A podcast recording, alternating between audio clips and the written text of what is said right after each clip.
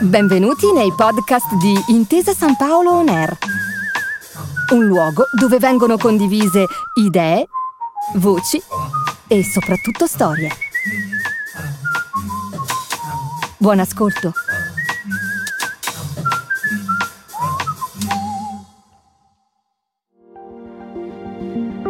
Benvenuti in Intesa San Paolo On Air. Saluto Stefania Trenti, responsabile dell'ufficio Industry Research della Direzione Studi e Ricerche di Intesa San Paolo. Buongiorno a tutti, buongiorno. Eh, il nostro incontro è dedicato alle difficoltà dell'industria italiana che è investita in questi giorni, in queste settimane, dagli effetti assai negativi della pandemia Covid-19. Ormai da giorni si accumulano dati e statistiche, valutazioni, analisi e sono quasi tutte di segno negativo. Dottoressa Trenti, com'è oggi la situazione dell'industria italiana? Eh, la situazione è difficile. L'industria italiana, il manifatturiero in particolare, è stato colpito in modo significativo significativo dal duplice shock di domanda e offerta causato dalla pandemia Covid-19 e dalle misure di contenimento della pandemia.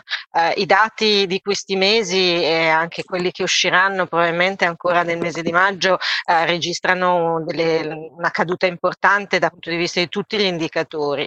Um, noi abbiamo recentemente realizzato il nostro rapporto analisi dei settori industriali che facciamo da moltissimi anni in collaborazione con Prometea e eh, riteniamo che il manifatturiero italiano possa chiudere eh, il 2020 con un calo del fatturato a prezzi costanti eh, intorno al 15%, eh, con l'idea che eh, superata la fase di lockdown ci possa essere e già si hanno dei riscontri eh, per il mese di maggio una, un, un recupero ehm, nei mesi successivi e in chiusura d'anno anno. Eh, chiaramente ci sono delle differenze, è un dato medio, eh, non tutti i settori andranno così male, eh, ma ci saranno anche dei settori che andranno eh, significativamente peggio del 15% che noi stimiamo in media. Ecco, in, in questo quadro c'è anche un settore tipo la farmaceutica che prevedete in crescita del 4,2%. È questo un effetto diciamo, positivo e contrastante rispetto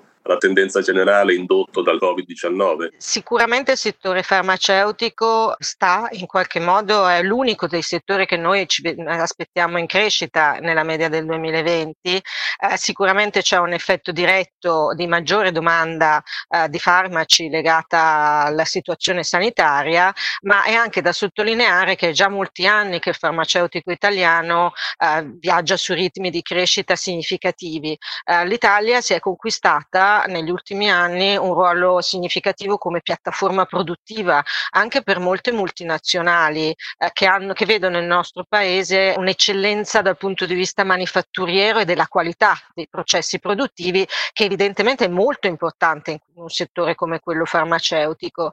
Eh, al tempo stesso c'è anche un nucleo di imprese italiane eh, che è stata in grado di eh, agganciare eh, la, il trend positivo che ha questo settore anche a livello internazionale nazionale, per cui è il combinato disposto di un effetto positivo diretto dalla mm, tematica dell'emergenza sanitaria, ma anche un buon livello competitivo che è stato costruito negli ultimi anni. Una delle discussioni che in questi giorni si sente, si segue sui giornali, nell'opinione pubblica, all'università è se la ripresa dell'attività industriale può avvenire seguendo i vecchi modelli a cui eravamo abituati oppure se questa crisi ci costringe, costringe l'industria italiana a individuare dei filoni di trasformazione che possono aprire uno scenario nuovo per il, per il futuro. Si può individuare già oggi una tendenza?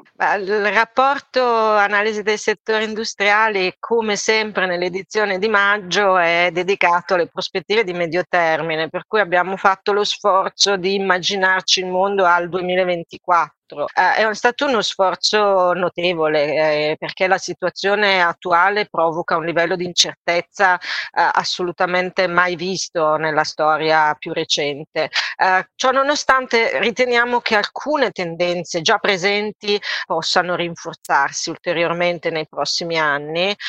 Eh, pensiamo ad esempio che eh, proprio le misure di contenimento anche della pandemia sicuramente hanno ancora una volta ancora di più mostrato il potenziale della digitalizzazione e delle nuove tecnologie digitali e eh, pensiamo che questo trend eh, si rafforzerà ulteriormente nei prossimi anni, eh, dallo smart working ai processi produttivi controllati a distanza, a anche poi tutte le abitudini eh, delle persone, di noi consumatori che abbiamo sperimentato in questi mesi eh, il potenziale di queste nuove tecnologie. Questo sicuramente è un trend già, già presente ma che eh, riceverà un rafforzamento nei prossimi anni. Il secondo trend che eh, pensiamo debba rinforzarsi in questo caso, più che siamo, non, abbiamo meno certezze, eh, ma pensiamo che eh, l'attenzione alla sostenibilità ambientale che era un tema assolutamente all'avanguardia fino al momento uh, della um, pandemia, ritornerà con forza, anche perché uh, la stessa emergenza creata dal Covid-19 rende ancora più urgente un ripensamento in questa direzione delle logiche produttive. Uh, un ultimo tema su cui anche stiamo riflettendo e, e che abbiamo inserito nelle nostre previsioni riguarda le modifiche nelle catene globali del valore. Uh, anche in questo caso diciamo che i segnali erano già presenti nel corso del 2019 con la crisi tra Stati Uniti e Cina um, e il, il, maggiore protezionismo um, e un maggiore, una tendenza anche a un accorciamento delle filiere produttive. Um, pensiamo che anche in questo caso la, la pandemia, la crisi di Covid abbia, uh, reso, abbia fatto capire quanto fragili possono essere uh, queste uh, filiere così allungate e così disarticolate a livello internazionale e che ci possa essere un, un trend di accorciamento, per cui un ritorno di alcune produzioni anche nel continente europeo più vicino. E pensiamo che molte imprese italiane possano anche, se lavorando bene sul tema dei costi, per cui con maggiori investimenti eh, in digitalizzazione, con un'attenzione maggiore, eh, magari anche qualche sacrificio sulla redditività e sulla marginalità, ma pensiamo che in alcuni settori intermedi eh, le imprese italiane possono anche beneficiare di questo trend di eh, ritorno di alcune produzioni a una maggiore vicinanza rispetto al consumatore finale. Eh, dottoressa Trenti, volevo chiederle se i distretti, che è un, una tradizionale eh, formula di successo del nostro capitalismo, quale ruolo possono svolgere oggi nella difesa del tessuto produttivo, del Made in Italy, delle nostre produzioni migliori? Cioè hanno ancora un ruolo importante pur in questo contesto così difficile? Uh, noi riteniamo di sì. Riteniamo che comunque una buona parte del Made in Italy di successo nel mondo in realtà è sia basato sulla forza delle nostre filiere distrettuali. Sono delle filiere più corte, eh, nonostante si siano molto allungate dal punto di vista dei mercati eh, serviti, per cui troviamo prodotti made in Italy, del Made in Italy distrettuale un po' in tutti i paesi del mondo, ma conservano questa capacità di attivare il, il tessuto locale e a maggior ragione in questa fase questo può essere un vantaggio, per cui la vicinanza anche fisica eh, tra i soggetti eh, rende tutto più, più sicuro e più facile da organizzare in un contesto incerto come questo in cui la pandemia ha colpito prima alcuni paesi, poi altri, avere tutto vicino sicuramente è un, un elemento importante. Il secondo aspetto è che comunque non stiamo parlando più dei distretti, forse come erano negli anni 60 e 70, che basavano il loro successo soprattutto su, sul costo del lavoro piuttosto che su altri fattori. Qui stiamo parlando di distretti oramai 4.0, nel senso che noi vediamo, riscontriamo una, un forte uh, Ehm, una forte propensione anche agli investimenti in nuove tecnologie, eh, riscontriamo anche una buona sensibilità eh, nei confronti delle tematiche ambientali, c'è un, c'è un rinnovamento di questo tessuto distrettuale eh, che ci fa, ehm, dire, ci fa pensare che possano costituire un anello importante anche nella fase di ripresa che eh, ehm, partirà nei prossimi mesi. Dottoressa Trenti, uno dei problemi storici delle imprese italiane è che sono ca- sottocapitalizzate, cioè hanno pochi capitali, non li cercano spesso in borsa e questo problema si è un po' enfatizzato, si è in qualche modo anche drammaticamente allargato con la crisi che stiamo vivendo.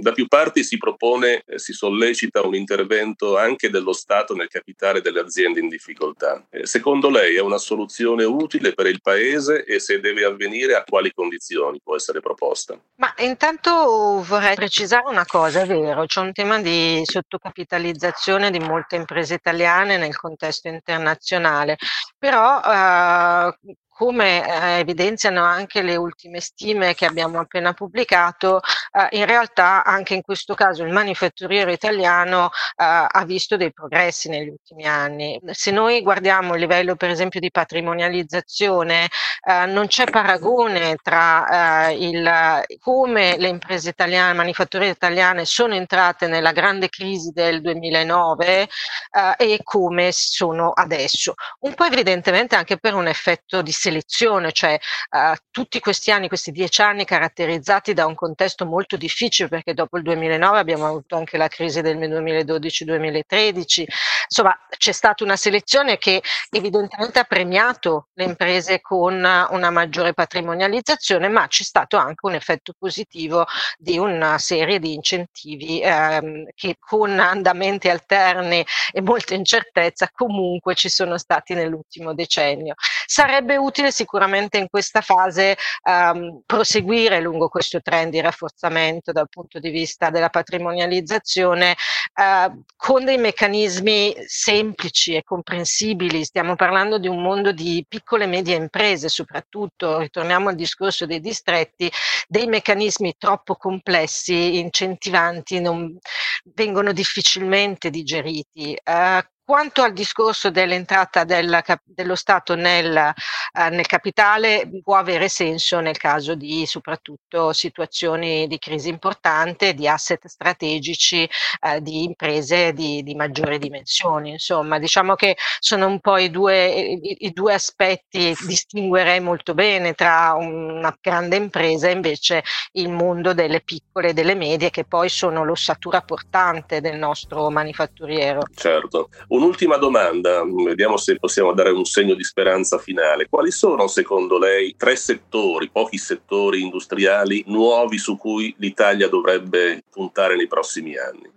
Beh, eh, nuovi fino a un certo punto perché sicuramente la specializzazione nella farmaceutica diciamo, non è tradizionale come può certo. essere la moda o, o, o il mondo del, della casa, ma è già emersa no? e comunque abbiamo, dobbiamo continuare a puntare su questi, su questi settori a maggiore contenuto tecnologico. Eh, pensiamo che forti opportunità ci siano anche in ottica di maggiore domanda nei prossimi anni anni per tutto il mondo, che è particolarmente importante nel nostro paese, della meccanica e della meccatronica, cioè tutto quel mondo legato alle, ai nuovi processi produttivi in cui si fondono le nostre competenze tradizionali in ambito meccanico con tutta la parte innovativa relativa alla digitalizzazione. Un altro mm, trend che sicuramente vedremo rafforzare nei prossimi anni e su cui anche l'Italia ha delle ottime prospettive, ha delle competenze su cui se la può giocare è il mondo delle tecnologie relative alla sostenibilità ambientale, sia per quanto riguarda per esempio il mondo,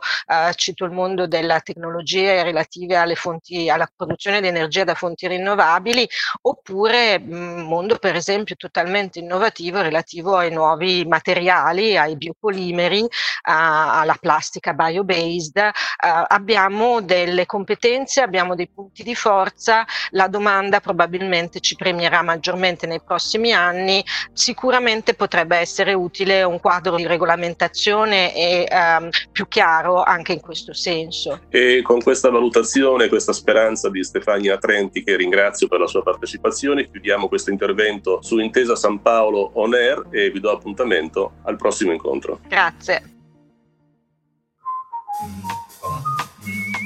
Grazie per aver ascoltato i podcast di Intesa San Paolo On Air. Al prossimo episodio.